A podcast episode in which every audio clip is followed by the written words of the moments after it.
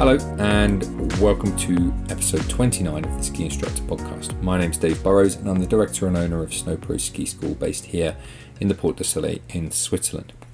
This week's interview is with Alex Armand from Tip Top Ski Coaching based in Les Deux Alpes in France.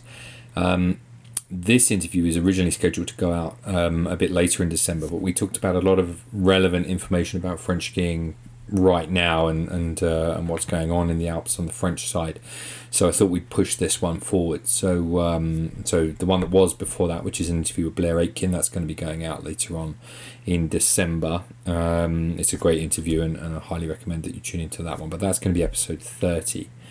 Um, in this interview here we uh, we talk about Alex's um, skiing history. We talk about what it's like to be an uh, entrepreneur in in uh, in Les Deux Alpes. Um, we talk a little bit about gender in skiing as well, um, or ski instructing, and um, we talk about the GAP program that she runs there as well, amongst uh, amongst the other aspects of her business. Um, I really enjoyed this interview with Alex, and and, and I hope that um, I hope that you're going to enjoy this first half, and then we get really stuck into the. Uh, Um, the discussions about French skiing at the moment in, in the second half. So uh, I'll see you somewhere in the middle, and uh, enjoy enjoy this part.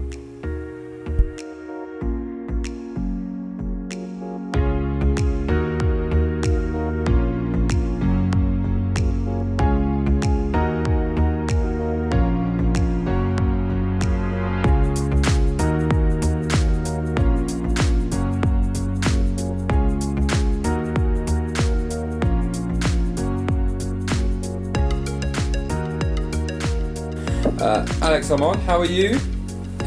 Hi, good evening. Yep, very well, thank you. And yourself? I'm doing very well, thank you. Welcome to the uh, Ski Instructor Podcast. Uh, it's a pleasure to have you. And you are currently sitting in Les Deux Alpes, uh, somewhere, somewhere in yeah, France. Yeah, just below Les Deux Alpes. Actually, I live in uh, Bourg d'Oisans, so uh, the village that's at the bottom of the twenty-one bends up to Alpe d'Huez, actually.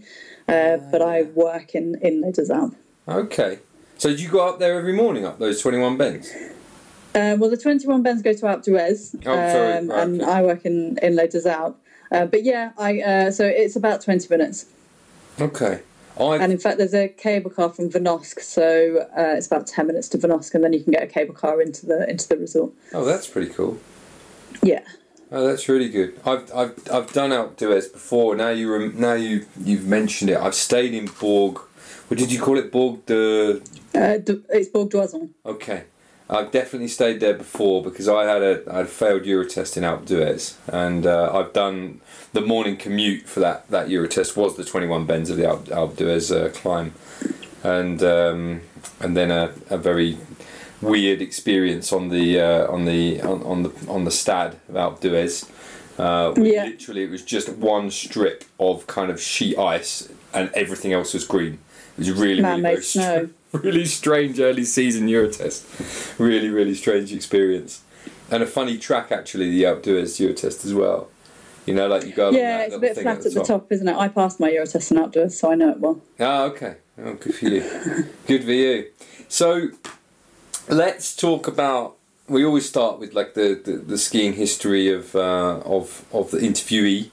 Um, where, where, how, where, what, where did your sort of journey... To, that took you to wait where, where did it all begin for you? Um, well, I guess it began on um, on family ski holidays, really. Um, so we skied as a family as a child, so I suppose I was about ten when I started, so not not super young. hmm. Um, and then I pretty quickly actually changed over to snowboarding as soon as my um, my parents would let me, as soon as they, they felt that I wasn't going to ha- hold them up, I think. Right. um, and uh, spent a couple of years with uh, a very sore bottom and falling over.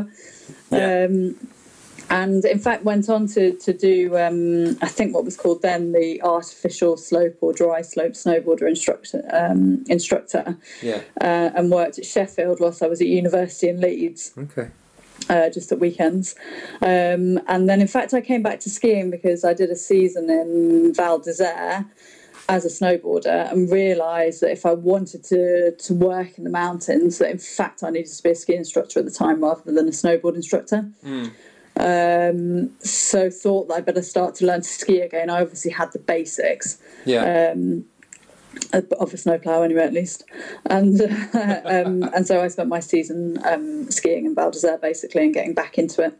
Yeah. And did my BASI level one at the end of that season, and that was kind of the um, uh, the start of it all. Mm. What what prompted you to go for the BASI? So you you were doing a sort of regular season-air thing over there, and then, then what prompted you to do the, the ski instructor thing at the end of that first season? Well, during that season, I think in my mind I quite liked the idea of um, of staying in the mountains, hmm. um, and I quite liked the idea of being an instructor. I think originally my in my mind was being a snowboard instructor because that's uh, the equipment that I was on at the time, hmm. um, and realised that in fact if I wanted to be a snowboard instructor I had to learn to ski. Yeah, or relearn to ski, or learn to ski a lot better than I skied before. Mm. um, and so and so yeah, that's that, that's where I took up skiing. And I guess because of the BASI system, as you all know, um, you end up spending so much time on skis that I quite quickly became a better skier than than I was snowboarder. So mm. then all your focus stays on, on skiing. Although I did teach snowboarding out here for, for quite a while. Do you not do any of that anymore? Not really. Um, no, it's been a while since I've uh, taught snowboarding. It's been a while since I've put on a snowboard too, I have to say. I, I, I've toyed with the idea though. I think I might have a go at this this, this winter again, just for just for fun. Well, it's good fun. I mean, to be honest, it's probably been a couple of years since I've actually done some turns on the snowboard. When we had snow earlier this season, um back in sort of September, October time it was, yeah. um with some friends we built a kicker and uh, I went on my snowboard, um which was quite fun, but uh, but that's probably the first time I've been on a snowboard in a, in a couple of years. I've I've spent the last few weekends uh, on the glaciers here in Switzerland, so I've been in um Diablerets and, and Zermatt and stuff like that. Lucky say, you, what's the snow like? Uh, do you know what, I don't, I don't want to make your uh, your situation any worse, but it is uh, it was brilliant actually. Like it's really in Zermatt it was so good, really really good, and then the snow on the glacier at the moment in Diablerets is just out of this world. Like it's so grippy and it's so kind of, how do you explain it, just so glaciary, you know. Um, it's just, yeah, it's brilliant. I went, although I did have, let's say I went to Verbier last weekend with my daughter because they'd done their usual Verbier thing where they opened up the um, opened up the top bit like really early, and there were just like too many people, and, and there were like rocks and all sorts of stuff. It was a bit early. Yeah, somebody said to me that uh, Verbier didn't have huge amounts of snow. Yeah, yeah. So they've they've been making snow like crazy actually up there. So they've managed to open it down to Ruinette, but um, I can't imagine it's going to be brilliant. I'm, I'll, I'll give you a report on it when I'm up there because I'm up there again on Saturday. So uh, so we'll see how that, that goes. Lucky you. Well, as soon as the snow comes here, we'll be out ski touring. Hopefully, they've said that we're allowed to ski tour at least. Yeah, yeah. Let's let's well let's not jump the gun on that because I have got a bubble, a thought bubble here that says current COVID situation France, so we're gonna we're gonna cover that one. Yeah, well, there's depth. Probably plenty to talk about there, isn't there? Yeah, exactly. Monsieur Macron and his uh, his his edicts. So um, so after that first season, when you, you, you did your level one and stuff like that, so that brought you back to Val d'Isere, did it, or did you go somewhere else after that? What was? Um, no, in fact, I went back to the U K and got um, I suppose what what what we would all call a, a proper job, a real job. Um, oh my God. For a little bit, yeah. So I worked in um, in sports development, right. um, in the London Borough of Hounslow, okay. um, for a couple of years, eighteen months, I think, okay. And then realised that. Um, in fact, I enjoyed all the coaching of the kids, and you know, uh, I did quite a bit of work with kids, um, trying to keep them out of crime and uh, you know, and into sport. Mm. Um, community sports leaders awards, and we set up something called the Street Games, stuff like that. Hmm. But you spend a lot of your time applying for grants, yeah. um, and I felt as if I wasn't doing exactly what I wanted to do by applying for grants. Hmm. So, um, so I made the jump back into coming back here and trying to to, um, to follow the ski instructor um, qualification line. Hmm. Um, and I came to Les Deux Alpes by chance, really. So I, I actually came back to Les Deux Alpes that summer uh, because of the glacier. Okay. Liked it. Made some contacts here. Um, had some friends from my first season in Val d'Isere that were in fact going to be here that winter, mm-hmm. um, and so uh, so decided to come here um, out of uh, out of liking it and out of knowing a few people and having a few contacts to find some accommodation and what have you. Yeah. Um, and basically just loved it and have stayed here ever since, really. Yeah. it's a familiar story that, you know, the people come and they stay, they stay in a place that they, they, they, they you know, they sort of fall for. It's, yeah, um, for sure. It's certainly true of this region here that I'm in. I think if it wasn't this this region, which I, I love because it's so, you know, everything's so close. You know, you can get, yeah, I'm saying this is a big thrill in my life, but you can get to the, you know, Geneva airport really easily. You, you know, there's lots to do down by the lake, but also you're not very far away from some seriously, you know, good skiing as well. Um, yeah. And yeah, if it was, if it wasn't from there, the other place that I would be is the uh, the Aosta Valley. That would be the other. Okay, the other I, do you know what? I've never skied the Aosta Valley. I'd yeah, like to. I just I'm in love with it. Every time I go over there, like the food's good, people are nice, like the scenery's stunning. I think it's uh, it's a it's a wonderful place. But um, but yeah. Uh, anyway, I digress. So so that then so uh, Les Deux Alpes, and then you and then you what? You started working your way through the various. Um, the various qualifications and, and climbing the uh, climbing the slippery pole. Yeah, basically. So I did that first season when I came back, which was for the six weeks at the end of the season. I did my level two because it happened to be on in Desert while I was there mm. um, with James Lister, actually. So our okay. BASI chairman at the moment. Mm-hmm. Um, who used to have a shop here in Desert. Okay. And then, um, and then that summer, somebody, somebody along the line somewhere told me that I that if I hadn't raced before, which I hadn't, um, that I should start race training. So I joined um, Dave Morris and the Podium team okay. uh, and did some some training with them. Mm-hmm. Uh, learned about racing. Yeah. And then uh, and carried on through the system really. And I was lucky enough to get through the system. I did the whole of the level three that following winter, and in fact I got through when you could still apply to be a stagiaire in France. Oh wow! Okay. Um, so I was one of the last people that got, got through on that um, uh, that system. Yeah. So I was very lucky. So I um, after that one season of working, um, doing sort of lots of different jobs mm. and trying to train and going off doing my exams, um, I applied for my. Um, Uh, for my licence to be a stagiaire okay. um, and got my paperwork. So worked for um, a small French E S I ski school here in Les Deux Alpes called uh, Saint Christophe. Um, and so whilst I was going through the system, um, I worked with them. Oh, wow. That's really cool. You don't so, which was good for lots of reasons, including improving my French and, you know, mm. being actually a part of the, the, the community of um, the French community within the resort and stuff, I think. Yeah. Well, I think then you would be extremely well positioned for me to me to ask you a question later about, you know, exactly the role that, that the, the community community ski schools have within the mountain communities, because that's it's always one of the big things that, I, that I'd like to talk about is is is that kind of cultural element as to what skiing means to the people who live there, um, as opposed to, you know, just coming in for a, as a ski instructor, you know, December through to April and then leaving again with all the cash in your pocket. You know, there's more to there's more to the communities up here than than, than just that. Uh, yeah, for sure. And I think maybe Les Deux Alpes as well has got maybe um, a, a less instructors that, you know, just come for the season and, and, mm. and go away than than perhaps the, you know, the key big, big French resorts like, I don't know, Méribel, Courchevel, Val d'Isere. Yeah, yeah, yeah. I think that's, and that, that I'm sure that that stores up some resentment in, in amongst the locals, you know, in, in those places where you've got large amounts of ski instructors who come and go and don't, you know, don't necessarily contribute either from a community point of view or from a, you know, taxis point of view and that kind of thing.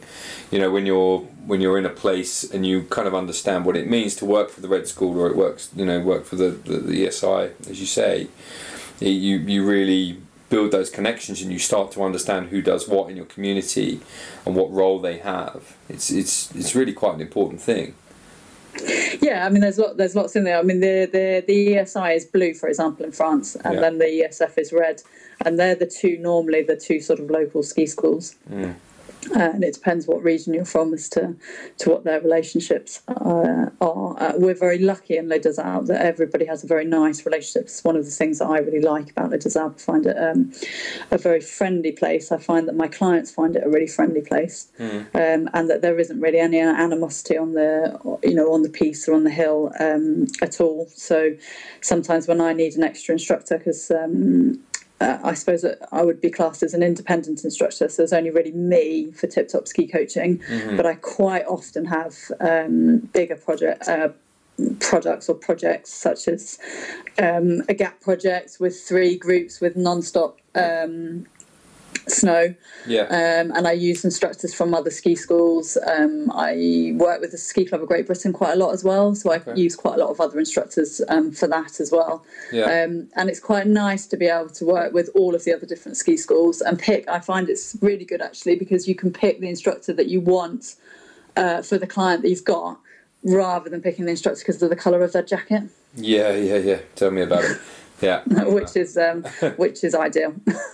Yeah, well, I, I think that's the route I think we're going to end up going down a little bit um, this season uh, with, with, with my ski school, because I deliberately cut the team down a little bit, and then I've lost one of my instructors because he didn't want to come. He's, he's turns out he's been mega busy um, in the U K. He's normally a tennis coach, so he's, you know, it's one of the sports that they can do over there at the moment. Oh yeah, so everyone's allowed absent. to play tennis again yeah. now, aren't they? The yeah, U K. So he's stacked, you know, stacked with work, and he doesn't really wanna, in this current climate, he doesn't really want to, you know, give that up to come and do a four month season and then go go home again, you know.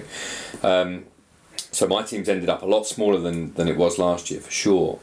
And so now I'm actually, I don't know, but I now have the opportunity to kind of, like you say, pick other people I know or other people who are, you know, that that I'd like to work with for certain things, and say to those people, because everyone's sort of, you know, a little bit light on work this winter, and say, look, can you come and help me out with this? Can you come and help me out with this? And it's really, I'm really excited about this season, about the quality of people that we're able to put in in front of our clients for specific things, you know. It's really cool. I think it's fantastic, and it's also fantastic to be able to uh, to build relationships with all the different ski schools and see everybody working together. I think it's lovely to see uh, all all different coloured jackets going out with one group of person. Yeah, yeah. Group of people. Yeah, for sure. Let's finish off this story about how you how you qualified. so how so, I qualified. Yeah, the le- obviously, you know, working your way through the level four and Euro tests and all that sort of stuff. Like, how, how was how was that part of? Or, or how was it to end, you know, to finish all of that off? Um, well, I very much enjoyed the racing personally. Um, so I suppose, and also because somebody gave me a, um, a a tip when I passed my level one, I suppose, saying telling me to get straight into racing. So yeah. I didn't leave it until I'd done everything else, till I started racing. Yeah. Um, and I suppose a bit of a competitive spirit helps a little bit there. Yeah, yeah. Um, so, uh, so I enjoyed the Eurotest stuff. Do you know, I think you do have to do quite a lot of training in order to pass the Eurotest if you haven't raced before. Um, but as I enjoyed it, I didn't find that um, you know, a massive hardship. Um, and I did training with um, with Podium, uh, so with Dave Morris and his team.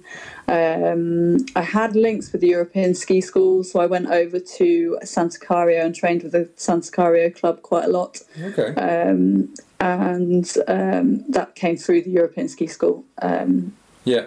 And uh, and I really enjoyed that. I really enjoyed the um, the Italian um, system, as it were, of racing.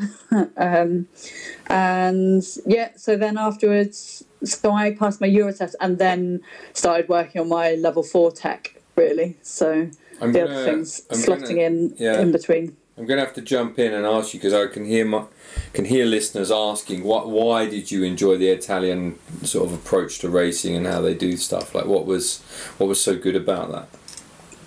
They're quite direct. I mean, I think I think in all honesty, with my experience um, of other people, mm. um, not everybody enjoys it because they are quite direct and to the point. Mm-hmm. But you're never um, unsure about what you need to change. Okay. um, so there's less, um, what should we say, wrapping in cotton wool or mollycoddling, and yeah. it's very much that's what you need to do. Yeah. Um, and the other thing, once you realise, then this is fine. But there's very little of like, yeah, that was amazing. It's like, oh well, now you need to change that. Yeah. So uh, so you're always moving on to the next thing. There's no wasted time. Okay. Okay. It's interesting that they should be so direct. You wouldn't. I don't know. I yeah, no, and, not, but, and the, the other thing the is in Italy they can shut off piece for training. Do you know their their longer piece maybe? Do you know it's not just the Stad. Um, there's quite a bit more flexibility, I think, for racing in Italy than um, uh, than perhaps in France, or my experience in France. I mean, Les Deux Alpes a little bit different again, because obviously in the summer we've got hundreds of lanes up on the on the glacier, yeah, and you can just book a lane. And in fact, the resort are quite accommodating for, you know, managing to book uh, peace and what have you. Mm. Um, but in Italy, I think it's just normal practice that there's somebody skiing gates on various different pieces every morning. Yeah, yeah, yeah. No, you do see that. You do see that. My, I usually have an early season visit to Cervinia, which I won't be able to do this year, but there's always some little grums out there racing racing something. Yeah, well, I think they're still racing in Cervinia, aren't they? I think um, Cervinia is actually still open for... Um, I think for, for clubs, club, yeah. Clubs and teams. For clubs, sure, yeah. yeah. Yeah, yeah, that's true. But I, I get, I'm getting the impression, though, that you probably respond... This is just me shooting this in the air, so if you're you're more sensitive than I've appreciated, uh, then sh- feel free to shoot me down. But it strikes me that you, I, I get the impression that you probably responded fairly well to that that more direct Italian approach. I think so. I think I wanted to get the job done. Yeah. Okay. Um. But yeah, I think uh, I I enjoyed that. I mean, don't get me wrong, I enjoyed all the other coaching that I've had as well. And when you go through the system, as you all know, you uh, you experience lots and lots and lots of different styles and types and mm. uh, of coaching, and exams as well. Because obviously, doing the exams, you're being coached as well. So yeah, um, and and as with everything, some people you get on with much better, or feel that you're learning much more with it than other people, but. Yeah. That's um, d- down to the uh, down to the coaches, or what I would say to me and my team of instructors is is down to, that's down to the coach to adapt their style to uh, to the person in front of them. Yeah, that's fair. That's fair enough. Okay, so you're one of the unusual people who got the Eurytest out of the way early and then concentrated on the uh, the other bits, which yes. uh, which in in Basieland is skiing zipline moguls and uh, and and that kind of thing. Um, and then what you then so then. Finished off the system and, and away you go. Um, yeah, pretty much. So uh, when I finished off the system, um, I stopped working for the um, E S I San Christophe, yeah, and started working for the European Ski School. Okay. Which is, I suppose, the the British ski school in Les Deux Alpes, although it's Italian really rather than British. But. Mm-hmm. Um, uh, but yeah, so I worked for them for. Quite a few years until I set up, uh, I think I passed in two thousand eleven, and I set up Tip Top Ski Coaching in the winter months. It was already running in the summer, but in the winter months, uh, I'll be going to my third season now. Okay, all right. And so, okay. I was about to say, and how is it? But that's a terrible question to be asking right now. Um, and how so, is it? Well, no, we'll come to we'll come to that. We'll come to that. But apart I, from the fact that the resort isn't open, yeah, it's yeah, very good. Yeah, oh my God, I know, I know. It's um. So, so look, th- this is. Let's jump to this because I wanted to talk to you about Les Deux Alpes, but let's jump to to this. So, um, you're quite a. quite a rare thing then in, in the world of skiing, not only fully qualified uh, female I S T D, and I don't particularly want to make a big thing out of it because you're female, because female is female, male is male, but a female entrepreneur in skiing is, is actually really rare. You know, you don't you don't find that very often. There's not very many no, of you in the Alps. There's probably more of us than you think there are actually, but mm-hmm. um, but yeah, uh, there, I know, there are a, I know a few. Two or three. But I'm not, you know, my my experience might be limited. Um, but yeah, I mean, I don't, uh, I don't actually think whether you're male or female, um, as far as your teaching ability, really makes much difference. I mean, some people, I suppose, might feel more comfortable with a female. Um, you could say that the classic scenario of the fact that we might be a little bit more understanding. Um, Yeah. Of you know fear or, uh, or or or of not feeling very confident or you know whatever it might be, um, but I like to think that I can do all of that side of things um, for those that need it, yeah. And those that want to be a little bit more gung ho and go a little bit faster or a little bit steeper or a little bit deeper if it's off piste. Um, that you know that, that I can do that as well. So yeah. Yeah, yeah, and what made uh, the only reason I say that, and I, I, it annoys me if I'm honest, the, the, this whole focus on, on, um, uh, how do you say it? There's a sort of overemphasis on on, um, and I'm bringing up a, a daughter, right? So I've got a three-year-old daughter at home, and and there's a lot of, a lot of people who who seem to be really pushing this kind of um, this sort of female angle. Like, oh, it's big know, at the moment, the, isn't it? So yeah, there's a big, a, uh, there's a big ma- movement to have uh, yeah, it, all it, female groups, or um... it, it kind of drives me a little bit banana. No, well, yeah, also that, but also, you know, the the, the, the hanging of certain labels on, on it because it's a female thing, and the way I look at it is, I'm also, I say, I'm bringing up my daughter, but am I, am I? How do I explain this properly? I don't want to get too. I don't want to get. I don't want to trip myself up by saying the wrong thing and having like fifty million people email me. But what what I suppose I'm trying to say is that I don't want to be bringing up my daughter with her having the impression that there's like a secret cabal of men who are holding her back. I think, uh, you know what I mean? Personally, I think it's more about what um, skills and attributes a person has. Yeah. You and know, that's probably the most important thing to, uh, well, if you want to talk about your daughter, to bring her up with the right skills and attributes. But yeah. If you're looking at choosing a ski instructor, it's looking at choosing the instructor that fits what you want. So mm. where's their expertise? Where's their experience? Um, are they in the right resort for you? Where do you want to go? Um, mm. Yeah, it, I mean, all it, of the, all of those things are much more important whether than, than whether they're male or female, I think. That's right. And in the end, it shouldn't really matter, should it? You know, no, and in fact, actually, um, I'll tell you that it doesn't matter, because um, my name is Alexandra, but obviously I'm known as Alex, so I have a lot of people that think I'm going to be male before they book me. Yeah. Uh, they're always surprised when they turn up and I'm female, um, and I would say like a high percentage of my clients rebook me again, so it obviously hasn't bothered them too much that I've been a girl when they have turned up. Yeah, yeah, it's... Uh... No, like I say, that, that and, and to me, that that's one of the biggest things, right? It, it literally shouldn't matter. And the, this sort of overemphasis that there is on, there was a real big thing that went through, I don't know, it must have been, it's all been overtaken by the COVID thing now, but like before all that stuff happened, there was just endless chat about this stuff. And the way I look at it is that it doesn't matter who you are, you have the equality of opportunity. So you can make the... the you can make out of your life whatever you want. You just have to put the effort in, you know, at the front yeah. end. I, I genuinely don't think that there, you know, like I say, there isn't this sort of secret club of people trying to hold people back. So it can't, it can't be like that. Equally, I guess if, if girls would prefer to ski with girls, then, you know, that's okay as well. Yes, it is. But then, like you say, that, that, that already exists, right? So, so, you know, they can just book you up or find you. You know, yeah. in, in the same way, if you've got a bunch of blokes who want to ski with me, then, you know, because, I don't know, lads, lads, lads, whatever, that's fine. That also exists. The product is out there for you, the client, to go and get that, isn't it? Yeah, of course it is. It's about choosing the instructor that you that, that you want for their, hmm. well, like I said before, for their for the attributes that they've got. Um, whether that's, uh, you know, lots of experience off piste, lots of experience with slightly more nervous people, lots of experience working with kids, mm. um, whatever whatever they put down as their unique selling points, I suppose. Yeah, yeah, yeah. So tell me about this, talking of unique selling points. So what made you start your your, your own gig? What was uh, what was the thing that, that made you made you do it? Um, I... I think I used to run a nannying business before, okay. um, called Snow Angel Nannies, which um, some people will have heard of. Right. Um, and I stopped doing that because I wanted to concentrate on my skiing. So it was the natural next step for me, really. Okay. Oh, so you'd run your own thing before?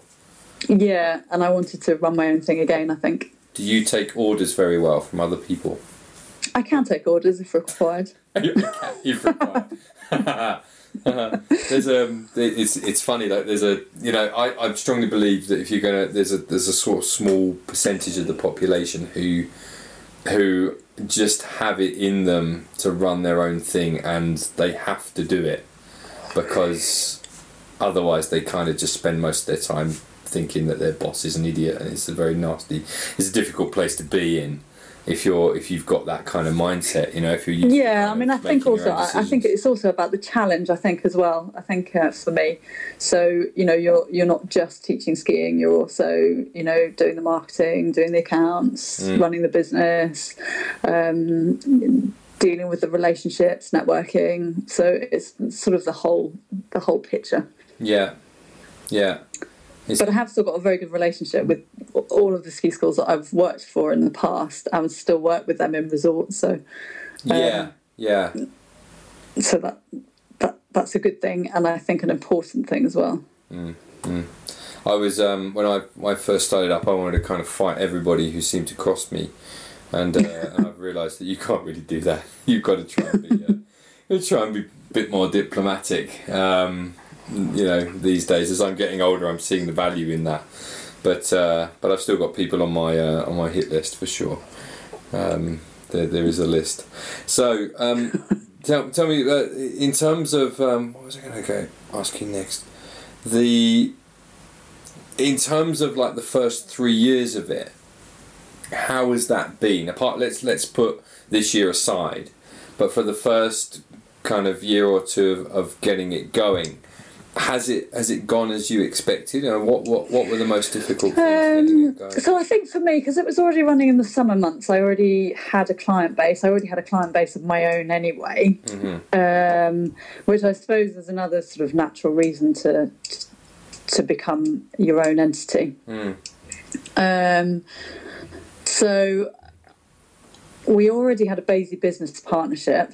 Okay. Uh, we already had, um, I already had the contract with the Ski Club of Great Britain, yeah. um, which was growing rather than shrinking, mm-hmm. although let's see, see what happens this year. Yeah, yeah. Um, and various of my own clients. I was very careful not to take the clients from the ski school, you know, not to, t- to tread on their toes, and I think that that was respected by both parties in that that, mm-hmm. that scenario, because they had contracts with tour operators and stuff. Yeah. Um, and then really word of mouth and um, social, the magic of social media, mar- using that for marketing. Mm. Um, my website was already there, existed, so it was just a matter of expanding it. Yeah. Um, and various sort of, you know, articles and, you know, uh, Uh, trying to speak to journalists and podcasts and things like that. Um, but yeah, no, so it actually went, went, went well. And then, of course, you've got your clients in resort as well. So whilst we would all like to be fully booked before the beginning of the season, mm. um, you do, by default, pick up clients in resort who either haven't booked yet um, or perhaps didn't get on quite as well as they thought they did on the first day, or for me perhaps didn't enjoy the group lessons, so mm. that wanted a more, you know, a private lesson, or um, you know, there are heaps of scenarios that happen, aren't there? So there yeah, are um, yeah. lessons that you pick up as well in resort. um, I think um, I also speak French, so the French don't book quite as far in advance, so they do tend to book a, bit, a little bit more um in resort, so that helps on that side as well. Oh, really? And I'm hoping that that will help me this year. Yeah, yeah, that's interesting. That so so your your typical French experience is what, they arrive in resort and then look around for a ski school? Yeah, I mean the typical French experience is that they arrive in resort and go to E S F. um, yeah. But the um, they're conditioned the, to from a young age, like it's yeah. It. But the atypical French is that they arrive in resort and start ringing around. So yeah, yeah, yeah. Um, so you know, I make sure that I've got flyers in, you know, apartment blocks and hotels and what have you. Yeah. Um, huh? To try when when needed. Yes. Yeah. Yeah. Oh wow. Okay. Yeah, yeah, they don't seem to be quite as organised. It's funny, the Anglophone mindset seems to be get it all booked in in advance, and uh, yeah, it seems a bit bit more bit more last minute. Seems to be the Francophone mind- mindset. There, there's maybe um, an element of supply and demand in that as well, because if you're coming on your holiday uh, to Les Deux Alpes and you want a British instructor, you haven't got a huge choice. Mm. Yeah. So if you arrive on, I don't know, February half term on the Sunday and ring any of the British instructors, you probably wouldn't wouldn't get any lessons. Right. Um, so I think that it, you know, depending on what you want from your ski lesson, um, then it's quite important to book to book in advance. I do think it's actually much better to book in advance and know where you are. Um, the other thing I suppose for me is sometimes people would book like two or three days, you know, see how they get on, and then uh, I quite often find that if I've got the time, that those people will want to book the rest of the days in that week. Oh, that's that's that's good. It often happens like that, doesn't it? It does, yeah, yeah, it does. Yeah, And you can tell who the good is, well, from a ski school director's point of view. You can tell who the uh, the the good instructors are that of doing that sort of, well, be as cynical as to say an upsell, but you know, see who's popular, that that the clients want to spend more time with them. Um, it's really easy to notice that when uh, when you look through the kind of the repeat bookings. Um, oh yeah, for sure. Yeah, I'm sure. Yeah, yeah. Oh, cool. And and so you you also have so. You also run a GAP program, is that right? How does that help? Yeah, so um, historically I've run a GAP program over, over the summer months on the glacier. Mm-hmm. Um, it started off being a full GAP program, level one, level two. Yeah. Um, and in fact, the timing is quite difficult with the end of the A-level and G C S E results um, and the timing of uh, of the end of the summer. So more recently, we've only run the level two with uh, three weeks of training before. All right. Um, and then tried to help people to book on a level one in a you know a snow dome or on a dry slope prior to that. Oh wow! Either in a half term week or in the holidays, or there are some that do them do them over weekends. Yeah. Um, I'm not um, one hundred percent set on either model, to be honest. So uh, depending on where the dates fall and everything for for exams, I make my decision every year. Yeah. Um. And so historically, I've always done that. And then last year, we started working with Basecamp. Yeah. Um, so we had three groups, a snowboard group and two ski groups here in Les Deux Alpes. Oh, cool. Um, Basecamp has since been taken over by Nonstop Snow. Um, so we're running three groups again. We've got three full groups um, starting uh, in January. Okay. Um, this winter, so and we're obviously hoping with Nonstop Snow that that's going to we're going to work together a little bit more in the summers as well, and trying to to, to build um, build that program. Mm, that's, that's that's awesome. Three weeks prep doesn't sound like a great deal of time, but before a level two, I'm thinking for some um, people, not all, but some. No, so the other thing that I use, um, which I find works really really well, is on my website I've got a custom built virtual training app. Right. So that if people are in the U K, they can work on their short turns, for example, get somebody to film six short turns. And as you would do in the evening, Joe, video feedback is a, yeah. a really good way of, um, uh, of of giving feedback and improving somebody's skiing. Mm. So they can go to Milton Keynes or Tamworth or wherever it might be.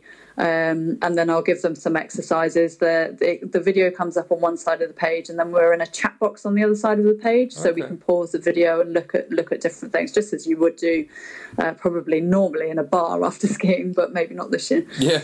Um, and um, and so I can coach people through in that in that way as well if they um, it, if they feel that they need it. Mm. Um, and the other thing is, I mean, people tend to already show. I mean, I've already got a, an interest. Uh, for quite a few people for next summer, mm. so they would probably come for a week during the winter as well for me to ski with them. Okay. Um, whether you know it's a, a couple of hours every two or three days, or you know uh, they're with their family, or whether they come just themselves for the week and try and slot in with with with, with what I've got available. Mm. But that at least gives them a good training week, and then they go away. And you know, even if they've not done their level one, it doesn't actually matter if you're well above a level one level when you take the level one, if your object is to to pass the level two. Mm. Mm. Yeah. No, I was just thinking about this because we, we ran um we ran a level one over the winter here for some of the students that, that work at uh, that, that that are at one of the international schools, and um, I was doing the, the, the training part of it, um, and uh, and Peter Kuehl was doing the examining part of it, and um, I was it was interesting to see actually how. That you know, obviously I've been through it as a as an instructor, you know, train trainee instructor, but it was interesting to see it from a sort of breaking down a movement pattern point of view, and then building up good movement patterns after that, and how hard some of those those old built-in movement patterns are to shift sometimes. Yeah, well, it's the old saying, isn't it? Breaking a habit is much harder than learning a new skill. Yeah, how do you go about doing that if you've got something that's really sort of standout that you can't polish into I, something? For my clients or for myself? For my clients. No, I know. I'm I'd... sure you ski pretty well. You don't need that much uh, that much polishing. But let's say we've got a client who you know is doing something really funky, like how and and it's tough to break. Like, do you have any?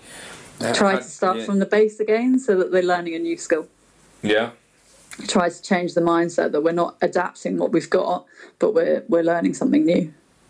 And how do you go about doing that? Do you slow them right down and take it all back to basics? Or? So it depends a little bit where we're where we're at in the system, as it were. Do you know, whether we're talking about um, struggling with the snowplow or whether we're struggling short terms. But quite often, as as you all know as well, is um, that we can bring things back down to the central theme and correct that skill there or learn that new skill there within the slow central theme easy. Mm. And then it, it, it then comes back again in our in our performance skiing. Uh, you know, the new skill shows in our performance skiing. Yeah. Okay. Because that, that, that's often my default. If I want to break something out of a client skiing, I will go literally right back to the beginner slope and then start. I won't say start again, but but you know, do everything super slow and super and and also that that environment is a really really cool place to be able to see all of these things happening. You know, any yeah, I think um, I think also actually that um, quite a lot of the time somebody uh, or clients perhaps don't understand the difference from where they're at or what they're doing and what they should be doing. Mm-hmm. So if you can show them, if you can run a sort of, I don't, I suppose like a guided discovery session mm-hmm. on, you know, to get them to realise, you know, what what movements they are doing and what they should be doing, the difference between the two, you know, or even using video or whatever it might be, then uh, then it's much easier to move from A to B than it is to move from A to I'm not quite sure. Mm. Um, so I find that that works as well. Okay. That's interesting. Yeah, the um, like I say, I, I just find that curious. You know, if, if there's a if there's a special way that, that or, or tricks and stuff that you have to do it, because like I say, sometimes you can imagine that a lot of clients have probably been doing some of these movements for, you know, best part of ten years or something, and, and they're quite hard to break down sometimes. You know, yeah, they are. But I, th- but I think like you. Going back to doing things, you know, individual skills much slower, uh, using perhaps something other than your short turn or your steep slope or whatever mm. you, you're choosing to use, allows you to relearn a skill and then you can bring it back into what you were doing before. Yeah. Um, I think that that's definitely important, but I do think that this understanding is um, is quite important, that if we can start to feel and understand what we are doing and also see at least and understand, then we'll be able to start to feel that new skill on the slow stuff, and then we can put it back in again so that we can see where we need to go. So at the end of the session, basically, the idea would be that even if we haven't nailed it and done that run of exactly the right turns that we want to do, mm. that the client's going away and able to practice in a manner that they're practicing the correct thing, not just relearning what they were doing before. Mm. Okay.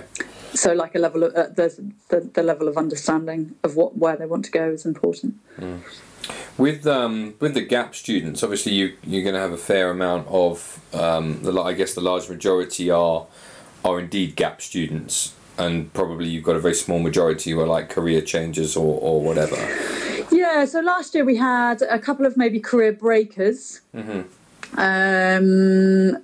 A lot of younger, not necessarily like eighteen, but younger anyway, you know, deciding that maybe that's what they did want to go into or that they wanted to do a couple of years of, of teaching or whatever. In fact, um, really nicely, I got um, a message this morning from one of the girls that's, um, she's American actually, mm. and she started teaching and she's just saying how happy she was and thanks so much for all the coaching, and she was really enjoying putting it into actual real practice in a uniform, so that was quite nice to receive oh, this morning. Nice. Yeah, yeah. Huh?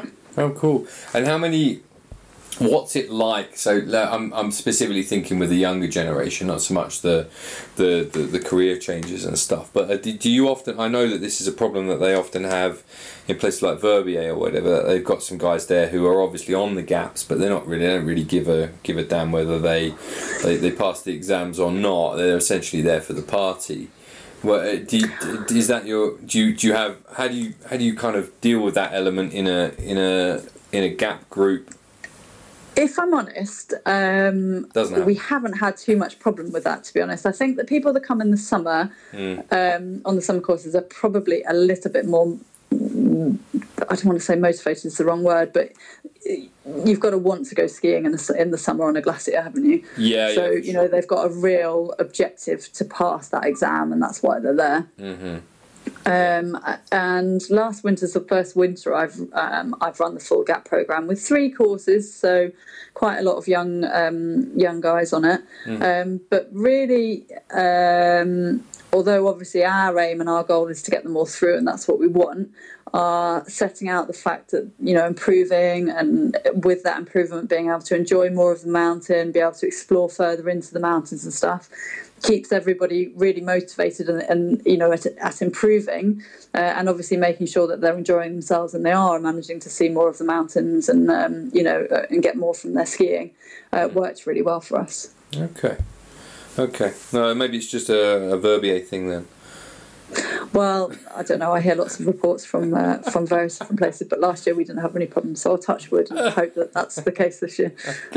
I'll keep my same tactic, and for the time being, I'll say that my tactic is working well. And if we need to change it during the winter, we'll change it. Yeah. Although this year, actually, we you know the après ski is going to probably be less um, less well, of a focus. Yeah, yeah, yeah. yeah so yeah, I don't know. Like, so we've already been thinking of masses of. Uh, après ski stuff that we can do that's a bit different, so like snowshoeing, mm. um you know stopping for a, a van show somewhere outside, yeah. um more of the sort of out, outside sporty kind of uh, things rather than the um uh the not that we've got actually a folie douce, but the more less of the the pano bar is our folie douce. You don't have a folie douce yet? I thought these guys were, were aiming on uh, taking over the Alps. Well, we've got our own. We've got the pano bar, so I don't think folie douce will come because uh, the pano, pano, pano bar is uh, is pretty good, but right. um, I, I suspect this will be fairly calm this year. Yeah, yeah. Well, I was going to say their whole business model is, is built on on après ski. They must be uh they must be in, in uh, panicking pretty hard right now, I'd say. Uh, well, yeah. Well, as the French would say, I would think it will be a, an année blanche for the uh, yes. for uh, for après ski. Yeah, yeah, absolutely. Um, when you is it are you? I, I don't know whether you're on the BASI training body or not, but it's not you examining those those summer gaps either, is it? No, it's not. I, I, I'm not actually a trainer, um, so uh, equally, I wouldn't be able to train them and then examine them because that would be uh, yeah, unfair. Be so, yeah. um, my pathway that I've chosen to go down at the moment is to do more the training side and allow the examiners to come in. Yeah. Yeah, okay. Now tell me, uh, when we, we first looked at this, um, this interview, and it was a long time ago, and I'm sorry it's taken a long time to get to... to no, to, but it was in the summer, wasn't it? Because we were just starting yeah. to ski again. I've been fascinated, I was fascinated when I was poking around your website at this concept of remote skiing tips, and I remember saying to you, like, is this is this something that that, that is big? Like, how does it work, and, and, you know, do you do much of it? Like, it... it I've never seen anyone offer remote skiing tips before. So, where do where where's that idea come from, and, and how did you how did you end up rolling it out? Um, I think that the idea came from people sending me videos quite often and asking for feedback on them, you know, when they were training for things or what mm-hmm. have you, and you know, regular clients that I've got that come every year. Yeah. Um, so because I was receiving these videos via WhatsApp or, you know, what have you, I was thinking, well, do you know what, there, there's something that we should be doing here. Yeah. And if people are actually quite keen to do it, you know, why not tell other people and then more people can benefit from it. Mm-hmm. Um, so that's really where the idea came from. Um, I'm a big believer in video feedback. I think it, it works really, really well. Um, and so, yeah, so I went and got some quotes really to, to get this um virtual training bits um on my website, and it looked all feasible to do it, so um so we went ahead and, and did it. I think um probably your uh average first time skier isn't doesn't use it. No. Um but those people that are uh, are looking to go through the instructor program use it quite a lot. Mm. Um and very keen skiers that, you know, maybe can't get out to the Alps. Yeah. But can um, you know, go to a snow dome or a dry slope? They might use it as well. Okay. Oh, and I'm ho- hoping that if they can't get to France and don't join you in Switzerland, that they might use it a bit more. Well, at the moment, it's uh, uh, yeah. I'm not sure how many are going to end up in Switzerland because we've still got some still some moving around issues going on in France. But uh, I'm certainly getting my fair share of. Um, fair share of resumes at the moment from uh, Italian and French ski instructors. That's really interesting. I've had more of yeah I bet although they'll all want to come back here when it opens, won't they? Well, yeah, and and I've got some quite strict criteria that I, that I don't deviate from with regards to, to instructors in my ski school, so I'm not gonna I'm not gonna compromise on that just because um you know, just because some other Yeah, I, I don't know. I mean, I'm probably getting four or five C Vs a week at the moment, which is which is really? a lot. Yeah, yeah. But you know, it's people just kind of trying to make a, a living, right? You can understand what what, what they're what they're doing. Um, Completely. Yeah. Yeah, it's it's it's tricky tricky time right now. Um, let's let's go on to talk about that um, if you want. Um, so you're based in Les Deux Alpes, which yep. is.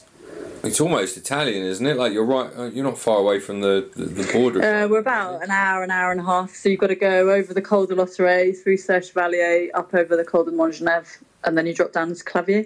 Okay. And so, and, and and I'm told, and like I say, I don't really know this for gospel, but I, like Les Deux Alpes has quite a sort of an Italian feel. It's not. It is a bit bit more kind of between the two there. It's not right French French. Um, so in the summer, it's um, it has a lot of Italian tourists, definitely. Mm. Um, in the winter, maybe less so, because obviously the Italian resorts um, are normally open, yeah. or we're not open and they're not open either. So yeah, yeah, yeah, not going to sure. come here. Um, so in the in the summer, certainly a lot of Italian um, ski clubs and tourists come. Mm. In the winter, I would say less so. They come at key periods. There's key sort of Italian holidays, French holidays, and British mm. holidays, and Belgian holidays, and what have you. Yeah. Um, there are probably quite a few Italians in in resort. So I was saying, one of the ski schools that I used to work for has quite a few Italian instructors.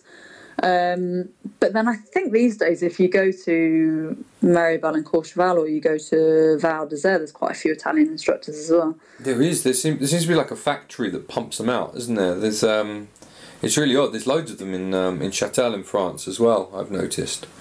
Uh, right. Okay.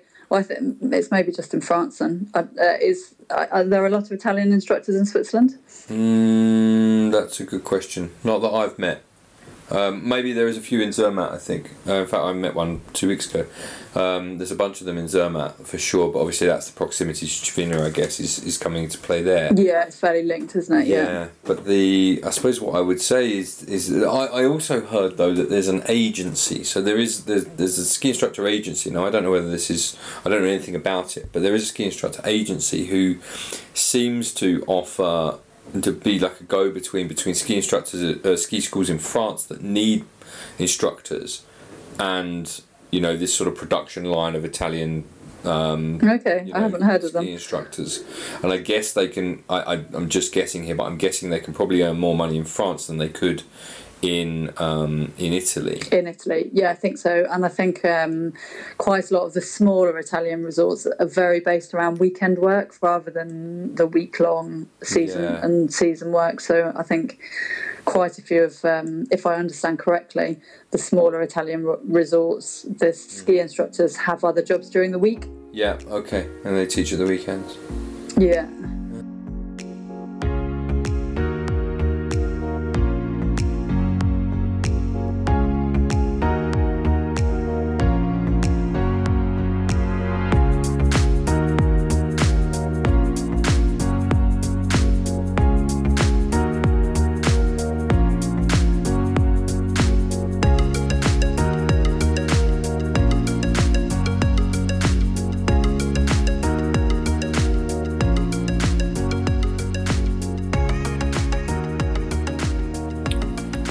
So I'm recording this on uh, the third of December, and as it stands here in Europe, um, or Europe, I'm in Switzerland, it's obviously not part of Europe, it's a little bit part of Europe, but not, not very much.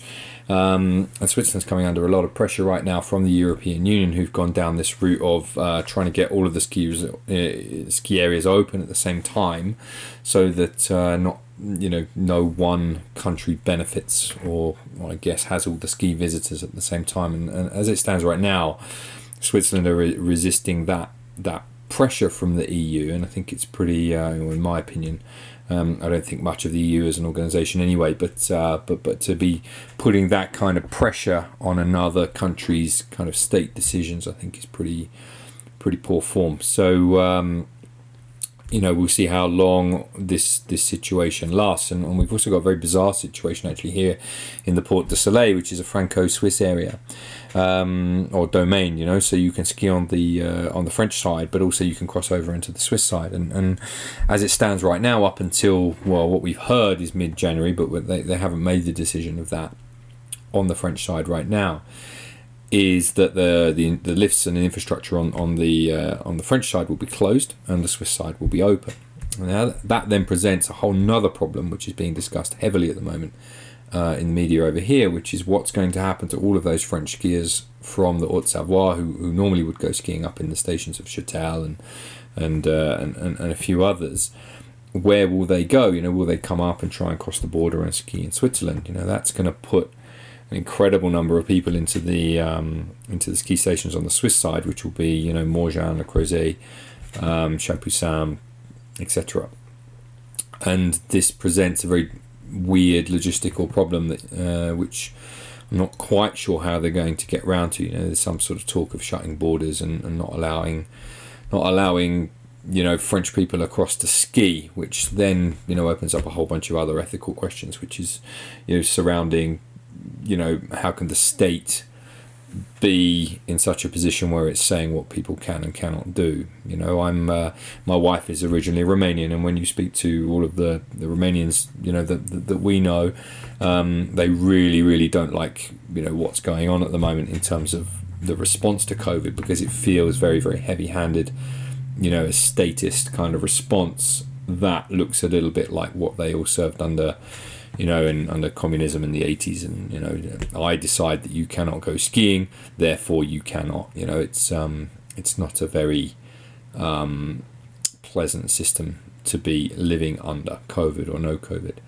So um, that's just to give you a little bit of background about what we're about to talk about next. So in part two with Alex, we talk about um, Deux Alpes and, and what the skiing is going to look like in France this winter. Um, you know, uh, we, we, we talk also about mask use, which uh, is something I know a lot about. I've been skiing for the last month every weekend uh, and, and as much as I can during the week, um, both with clients and, and just personally. And, and um, yeah, mask use while skiing. So, so we touch a little bit about how that is working here in Switzerland. We then go on to talk, well, underlying all of this COVID stuff, of course, we've got Brexit.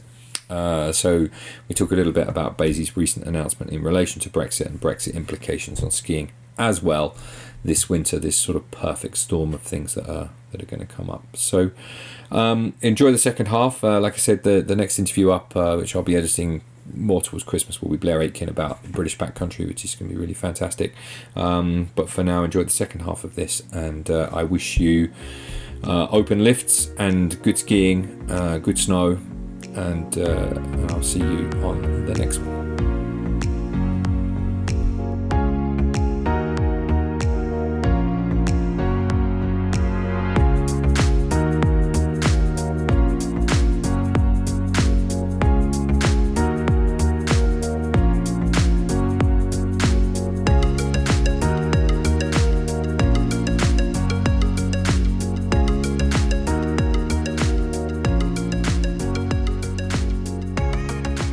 What I, what I suppose what I wanted to talk about was Les Deux Alpes as a as a place this coming winter.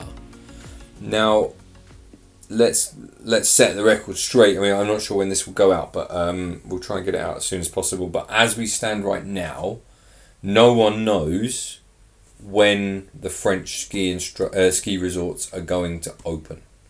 Correct. So um, the president said that he couldn't foresee. Yes. He hadn't made a decision, but he couldn't foresee um, ski lifts running, because actually the resorts were open. Yeah. Ski lifts running uh, for the Christmas and New Year holidays. That was followed up with um, the next day, the Premier Minister going through all the rules and regulations in a little bit more depth, mm. um, saying that the ski resorts wouldn't open, but didn't give a date that they would. Yes. Um, Bars and restaurants have been given the next possible date as the twentieth of January. So um, January. Oh. Uh, people have taken that as being for ski resorts as well, but it certainly hasn't been offered as for ski ski resorts, and it could be before that. I believe that the Italians, because um, there's quite a movement in Europe, isn't there, that Austria and Switzerland are not moving with mm. um, to close ski resorts. The Italians have asked for the, at least till the tenth of January, I believe. Yeah. Um, and then we know that there is going to be a governmental meeting on the eleventh of December mm. to discuss the opening of ski resorts. So I'm guessing that we would have more information, hopefully, on the eleventh or, or twelfth of December. Um, there's quite a lot of movements in France to try to get the government to um, reassess their decisions. Yes. Um, so there was a... Um, Uh, um, a rally, I suppose, in Les Deux Alpes today, where the mayor spoke and mm. um, and what have you. There's another one in my village, Bourg d'Oisans, um, as the gates of the Oisans Valley, basically. Mm. Um, mm. So that will include all the resorts in the valley on Wednesday. And there's, there's one coming up in Grenoble and one in Chambéry, I think, which will include the whole of the Tarentaise. Yeah. Um, lots of resorts are writing to the government, to, to ministers and things, Minister of Sport particularly, obviously. Yeah. Um, but what they have said is that the, the ski resorts as such can open. So uh, hotels and what have you can open. Yeah. But, um, yeah. But the ski lifts won't open. Um, access to the mountain will be... Um, open apparently, so people can ski tour, they can snowshoe, um, yeah, parapont and do the other activities in town. And obviously, in fact, you know, the, the, the community atmosphere, I suppose, is um, it is really, really good in Les Deux Alpes, with people trying to come up with ideas of other things that we could offer clients, and you know that the restaurateurs getting together um, to try to make sure that we can offer deliveries of uh, of food and things like that. But yeah. Um, But there is obviously the um, curfew of nine o'clock. Um, so we're actually in lockdown at the moment still, but from the fifteenth of December, we will uh, be out of lockdown, but have a curfew. Yeah. Um, and that curfew is being lifted for Christmas and for New Year, obviously, but yeah, they're not opening bars and restaurants. No. The, the I, I should explain, listener, that we are, what's the date today? thirtieth of November? So correct. This, this is being yeah. recorded thirtieth of November, so uh, this ac- information is accurate as of as of um, today. But the yeah, so and, and that's the thing I really want to clarify, because there's a lot of people in the press who've been banding about this date of the twentieth of January, but actually, um, you know, no one's decided that yet. You know, that that is just a. I don't a, think so, but I. I, I I'm fairly sure that they haven't. I mean, it was mentioned for bars and restaurants for sure. Mm. Um, but equally, I think in these times that that's a long way ahead, isn't it? So, yeah. you know, if the virus comes down uh, in numbers dramatically between now and then, then I would expect the government to to change their mind. Equally, sadly, if the virus goes up massively in numbers, then I would expect them to change their mind as well. Yeah, yeah, yeah. It's um, it's it's it's very interesting to see what's going on in Europe with this, especially this thing where, where all the European nations don't want anyone else to be open so that no one gets disadvantaged, which is a very, very strange concept to me. Um, especially when, you know, I don't think, I've got to be honest, like I'm I'm sitting here in Switzerland and I'm not seeing really, oh, how, how can I explain this? Skiing is working here perfectly well, and the people who are doing skiing here, and the appetite, by the way, Alex, is massive, because well I can imagine. I mean, we've skied all over summer, and we skied yeah. at, uh, all over the Tucson holidays, so yeah. I know that skiing can work here as well. Yeah, and and you know, like yeah, the French were doing it probably before the Swiss were doing it. You know, everyone wears a mask yeah. on the lift. Everyone was being really and is being really really good at it. Um, you know, in, in terms of their their personal self discipline. Um, in terms of masks and all it's that a very small stuff. Ask, isn't it, to be allowed to ski, to wear I th- a mask. I think now this is what's dawned on the Swiss population, is that if we all kind of work together, we can just keep going with this thing. Um, and also, like, so the here in Les Deux Alpes, and I think in a lot of other, other resorts, uh, the resort of fabricate, uh, making um, a buff that fits the uh, the required standards, yes, and is sits over the nose rather than being an ordinary style buff, yes, um, so that people can buy um, with their lift passes or from me or from uh, a mm. sports shop or whatever, one of these these buffs, so that they mm. they can very easily pull it up over their, their nose and mouth before they get anywhere near a lift queue, and obviously yeah. keep it there whilst they're on the lifts, yeah. um, and that they're not being required to keep it on, um, you know, whilst they're skiing down the slope. But in all honesty, having skied all summer and all Tucson with, you know, a mask, Um, I had masks of Tip Top Ski Coaching made, the three layers and, and what have you. Mm. In fact, do you know what? It's cold now. It's quite nice. It's quite yeah. comfortable having a mask. It's quite well, nice and warm. Here's, here's the here's the flip side to this. Uh, the, the flip side to this, listener. So I have been skiing every weekend since since uh, well for the last month or so, and I I'm honestly getting. I'm doing it because it's the right thing to do, but I'm getting a little bit tired and and uh, of breathing my own C O two, which is um, exhaled C O two, and it's um it's tough actually. You know, working at altitude, for example, at three thousand meters, having to, to to wear a mask, or having that sort of access to fresh air kind of restricted a little bit is is is difficult. Um, I'm finding yeah, myself... it's funny how it affects different people, isn't it? Yeah. It? It does seem to affect different people. I don't. I'm quite happy to be nice and warm in my mask. Yeah, yeah. Well, yeah, you're right. I find that I need to. I, I don't know. I'm not asthmatic or anything like that, but I'm, I find like I'm. I'm really missing that kind of extra sort of fresh air. But like you say, you've got to do what you've got to do to, or we've got to do what we've got to do to kind of. But keep, equally, whilst you're on the going, piece right? and you're away from people, you can pull it down if you want to. Can't yeah, you? that's right. That's right. In and, fact, uh, in fact, I've got some hilarious photos of me sort of growing a, you know, a beard out of my chin, my my pink mask that I've uh, that I've got, forgetting that you've pulled it down or whatever to take your take your selfie for Instagram. yeah, and and so anyway, the the, the, the picture for the rest of the Euro, Europe or, or picture of the rest of Europe. So Austria seemed to be in the same boat. Italy, France uh, seem to be in the same boat also, but Switzerland seems to be going its own way.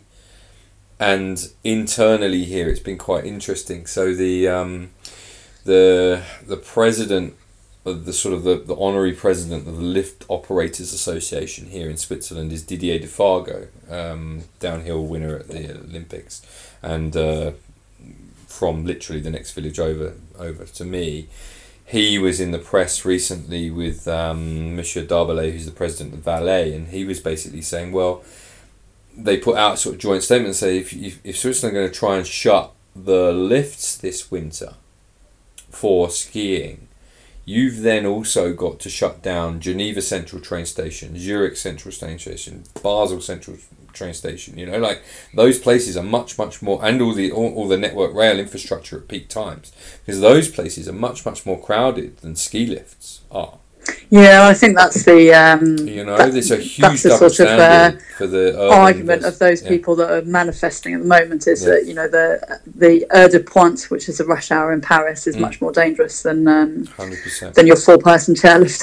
Yeah, yeah, it is, and like you say, uh, the skiers are all being tremendously good. But the other thing that also they came out and said today, and, and this is kind of where the, the, the ski regions I think are fighting back, is that they've said, you know, there was a there was more talk, there's some talk in Bern about, you know, trying to stop skiing or something like that, and and the guy from Valais again said, I don't think that the Federal Council, which is the the, the, the guys that are enforcing the law here in Switzerland, the who kind of run stuff, said, I don't think that they've got the six hundred fifty million francs in their budget that they need to pay the valet for all the lost business if you shut down you shut down skiing again. And he's and he's one hundred percent right in that in that respect. You know, the cost of the economy for our region around here is huge. Oh, but the cost of the economy for, for here will, will, mm. will be enormous. enormous right?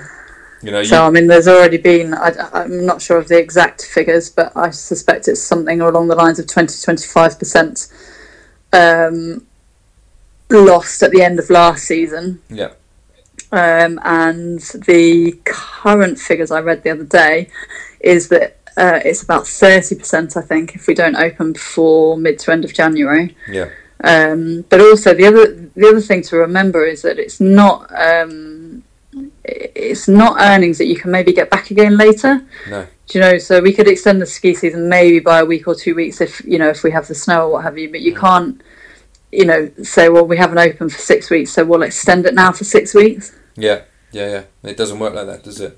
No, and there are only a certain number of beds in resort and, and what have you, so it's not about suddenly making it bigger. Mm. You can't just suddenly make it bigger. Um, so so it's lost income. You know, it's very difficult to, to regain that income with the with the best will in the world. Yeah, yeah, yeah. No, very, very much so. Very much so. That's. I mean, we've. Um, uh, I've experienced that a, a little bit with some of the, the residential camps that we run for some of the schools that we look after, and, and you know they were all set up, ready to go, COVID compliant, exclusive use for in hotels, all that sort of stuff. And some, yeah. some bureaucrat in Canton Vaud has said, no, no, no, no, no residential trips till June. And so all of that, all of that just disappears, you know, and there were some quite big invoices in there. And I can imagine. It's gone, right? It's just gone. It doesn't come back. There's there's no way of recouping that, that money. Um, it's just gone for this winter. Now, you know, there'll be people there'll be people in the media and stuff who say, oh well, you know, ski businesses have got to adapt and all of that sort of thing, but but that's not that's not how it works when you've worked ten or fifteen or twenty years of your life to become highly specialized in your, your area of expertise. You know? You can't you can't just turn to something else and do something else. And that's, well, also, that's the problem in a in a tourist a tourist valley where the, the tourist attraction is uh, is skiing, mm. there actually isn't another job for. Of course, one or two people will be able to uh, you know turn their hand to I don't know renovating some chalets ready for next year or whatever it might sure, be. Yeah. But yeah. there's not there isn't enough jobs for everybody in the valley to turn their hand to something else. Mm. Mm. No, one hundred percent.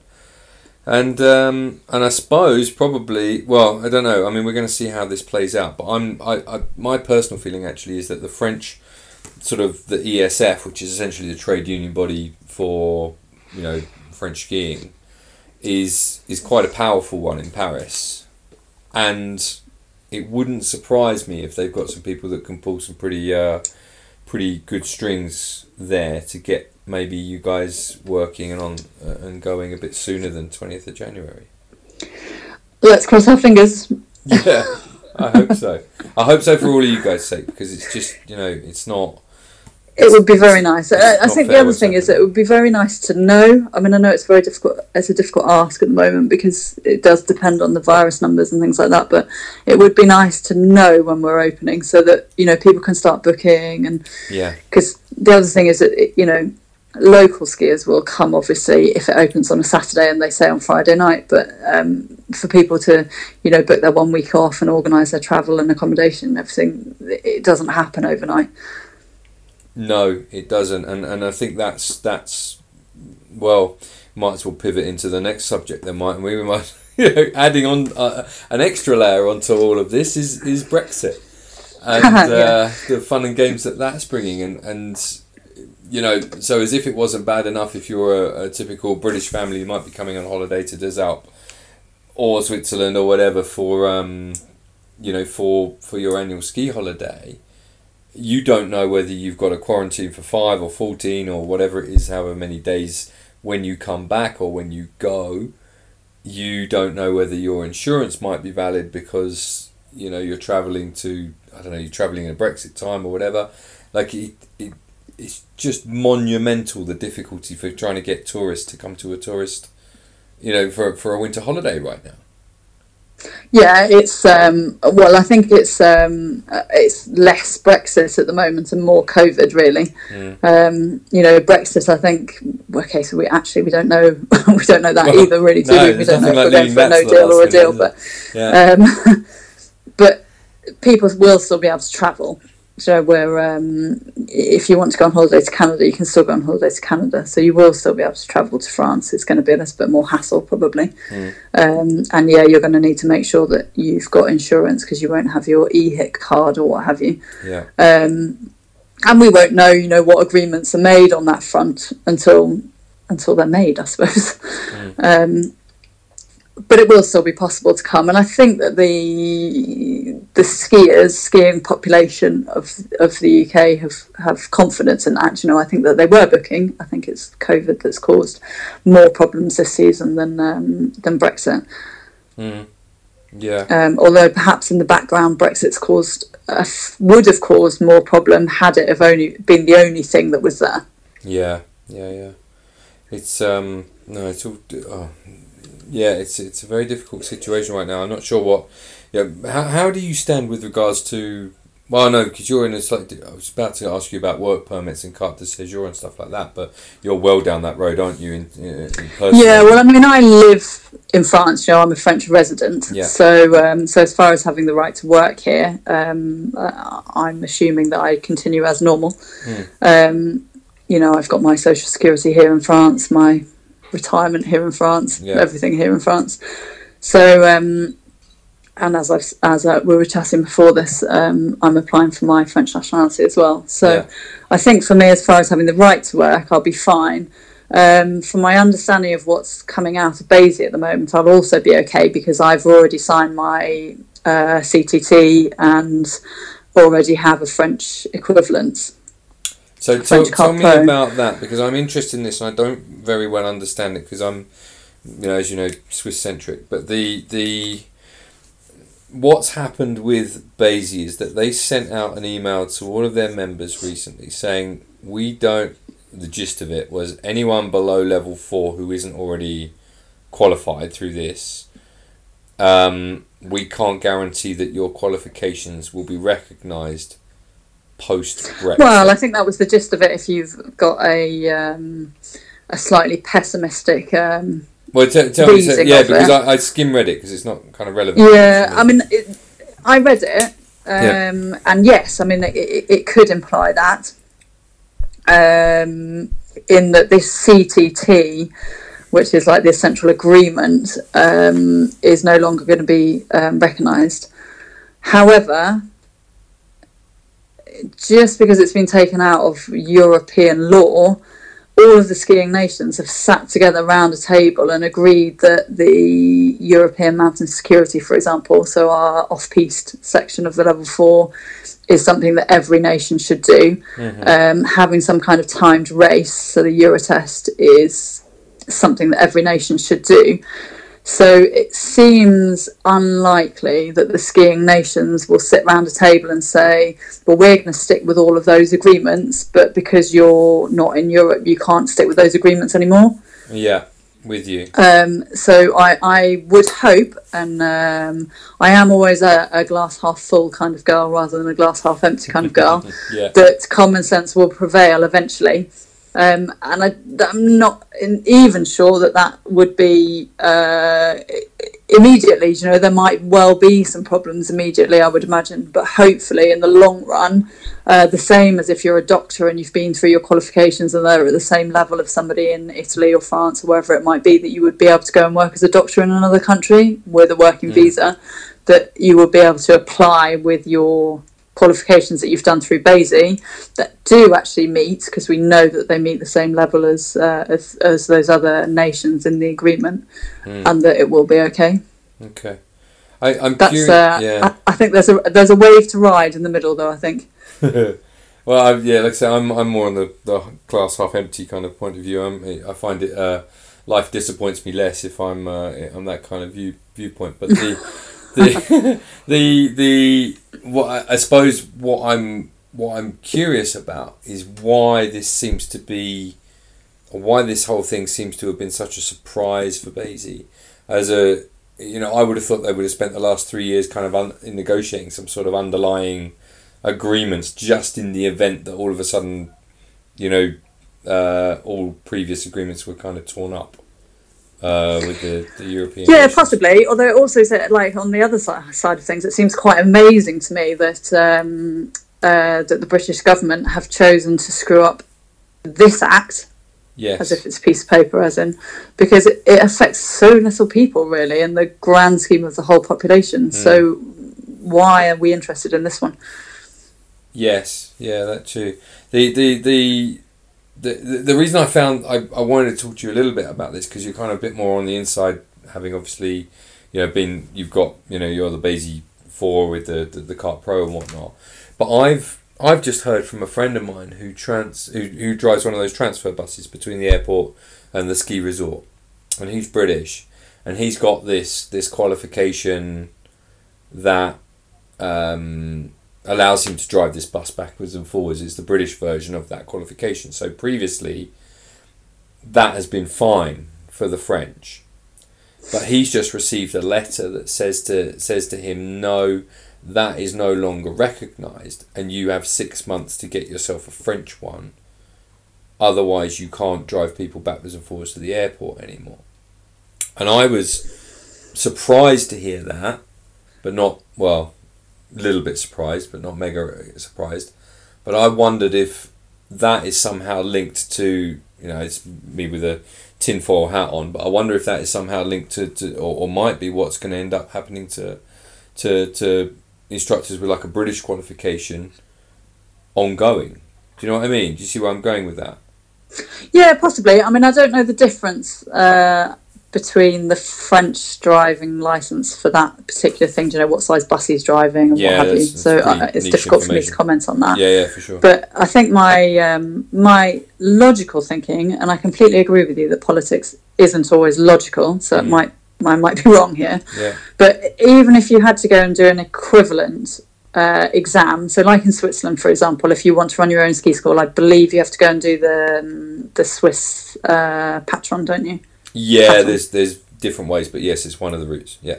Okay, so if you've gone through and you've done your BASI level four, and we already know that on the table, France, Italy, Austria, Switzerland, uh, BASI. Um, have agreed that the level of qualifications is the same. Yeah. Uh, so even if Switzerland come back and say you have to go and do your pattern, or France can say, well, we'd really like you to do the, the last level of, of that qualification, then although it's going to be a real hassle for people maybe and a financial implication, on a level of passing or not passing, they'll be skiing at the top of their game because they're just coming through their, their BASI qualifications now. Yeah. So they will just go and do it, and they'll pass it, and they'll they'll get their licence. Mm. That's what I'm telling my guys that are coming through the system at the moment, that it's a horrible time, it's uncertain for them. Hopefully that logic will prevail and they won't, but if they did have to go and do another exam to show that they were at that level, mm. then they should be skiing at that level anyway, because all of the countries have already agreed what the level is. Yeah, okay. And, so and Brexit that, doesn't change that. No, I suppose not. And and so that you'd hope that that underlying agreement or that old agreement would be respected, or those. That well, I would hope levels. so, but I would also hope that that underlying or old agreement was an agreement of levels required to become a top level ski instructor. Yeah. So whether you're a top level ski instructor in the French system and BASI asks you to go and do the level four in order to get the BASI license, yeah. or vice versa, then you should be skiing at the top of your game. So if you're passing one, you should pass the other. Yeah, yeah, okay. Um, but that that would be my um, glass half full way of looking at it. Is the uh, once is your understanding is that once you you've already let's say you've already got the Kart Pro, so your situation will be similar to mine. My so understanding I, is that I've already got my Kart Pro, and that um, can never be taken I've, away once you've got it. Yeah, and I've already got my right to work in France, live and work in France, so yeah. I should be okay. Um, I guess everybody can change rules whenever they want, can't they, these days? So, you know, uh, there's only a certain amount of, of security in that. No, um, I suppose, and there's certainly no security in what I'm telling people who are coming through the system, because I've got no idea whatsoever. And uh, James Lister or, you know, somebody within BASI would have a much clearer idea of what's going on. Um, yeah. Uh, but equally, I suspect that they're working quite hard to try and organise that for us, so that our worst case scenario isn't um, isn't actually what happens. Yeah. Um, so I think we're probably best to let them do their job and work for it, um, support them where we can, um, and wait and see what happens. Really, I don't see what else we can do at the moment. Yeah. But my advice to the guys that I'm training coming through the system at whatever level they are is that I think that there will be a wave to ride, and I think, you know, you're not necessarily going to apply on the first of January for your Kart Pro if you passed your level four on the first of January. Mm. Uh, there's going to be some organisation to do and what have you, yeah. but I would hope that because you are skiing at the top of your game, which is at the top of that game, which has already been decided between the countries what level it is, even if you had to go and do the last exam in another country's system, that that shouldn't be anything more than a logistical and financial problem for you, rather than a, you know, a skiing problem for you. Yeah, yeah, that's fair to say. That's fair to say. Now, look, I I, I realise that time's been running on, and you you guys you said to me that you guys normally eat around eight, so we are uh, really late, and you've got a hun- hungry husband next door, uh, which um, which I was, you know, I, I don't I don't want to compromise that. The um, tell me one last thing. I just wanted to I, I wanted to go back just to just to one last question, if it's all right with you. Um, would be about the training and stuff that you started to do with the Eurotest and, and, and your journey through that as you did more and more race training. Yeah. Race tra- Racing and race training is a reasonably controversial topic within ski instructing, especially things like the Eurotest. A lot of people will will argue it both both sides. But what what would you say that you learnt the most out of the time that you spent racing, and what, what where does the value come in for a ski instructor to learn that racing? This is like the million dollar question, isn't it? Well, for, yeah, but um, just for, for you, everyone. So what did you get out of it? You know, whether, so I whether actually think that it, um, I've thought about this quite a lot. I, I think I've been asked it quite a lot, actually. I think I get asked it quite a lot by clients. Mm. Um, so I agree that going fast and round gates doesn't necessarily make you a good teacher.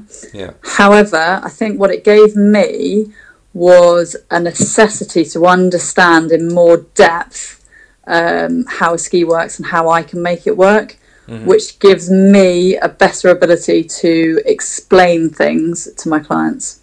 Okay. That's interesting. So for you, it's a technical point of view as to the I think for me personally it was. I don't think it is necessary for everyone, but for me personally, it really allowed me to to understand more of what I was doing and what the ski was doing. That's interesting. I always thought it was, because I've done my fair share of share of that too, and I've I've I always thought it was more about what you discover about yourself and your how you learn about okay. things. You know, so it's like a journey of self-discovery. You're almost putting yourself in the position of a client, you know, who's coming to it really raw. If you've done no racing before, you're you're like in a real early stage, like learning learning zone, you know, and and yeah, also for sure. So I would agree with that. In for me personally, like I came to mountain biking a bit later, yeah, and so I'm trying to learn to mountain bike at the moment, and mm. I would definitely agree that it puts you in a place where you're you're you're less than happy on occasions. Yeah. Um, whereas I think maybe I don't know. I started racing quite early in the system. Like I said, somebody gave me a tip off to start early, so mm. um, I wasn't necessarily the most fantastic skier when I started racing. Yeah. Um. So. So maybe that's why it's not for me. I, I was also maybe quite lucky that I've um, played other sports to a reasonable level. Um, So found, in fact, contrary to quite a lot of people, found getting to a level three stage reasonably easy. I could make the shapes and do the movements that people mm. were asking me to do without really understanding what was happening. Yeah. And then I found once I moved from the level three to the level four, so in order to pass the Eurotest and the four tech, basically, yeah. um, was when that I had to take a step back, really, and start learning actually what I'm doing yeah. uh, in order to be able to make those finer changes. Yeah, yeah, yeah. Okay. That's interesting. What was Which your... I guess is where that racing side of things, where I, I felt as if it allowed me to to understand a lot more. What were your other sports? Uh, rugby oh. and hockey. Ah. Is there any... So. There must be some similarities between... I talked to Tom Waddington about this. Similarities between rugby and and skiing in terms of kind of going off of one foot or the other. Hockey, I'm not yeah. sure. I don't know what I don't know. Where, I yeah, lateral that. movements. Yeah. Yeah. No, but I, do you know what? I think there are quite a lot of um, fundamental things in all sports, really. Yeah, for sure. Like, yeah, like stances. But both dances. Rugby and hockey, you have to either dribble around someone or or, or pass them, don't you? So. Mm-hmm. Okay. Cool. Well. What we're going to do is let you go, but I want you to plug Tip Top Ski Coaching first. Where, where, where could, um, where could people find you if they wanted to find you, and uh, what's the best way to get in touch with you, et cetera?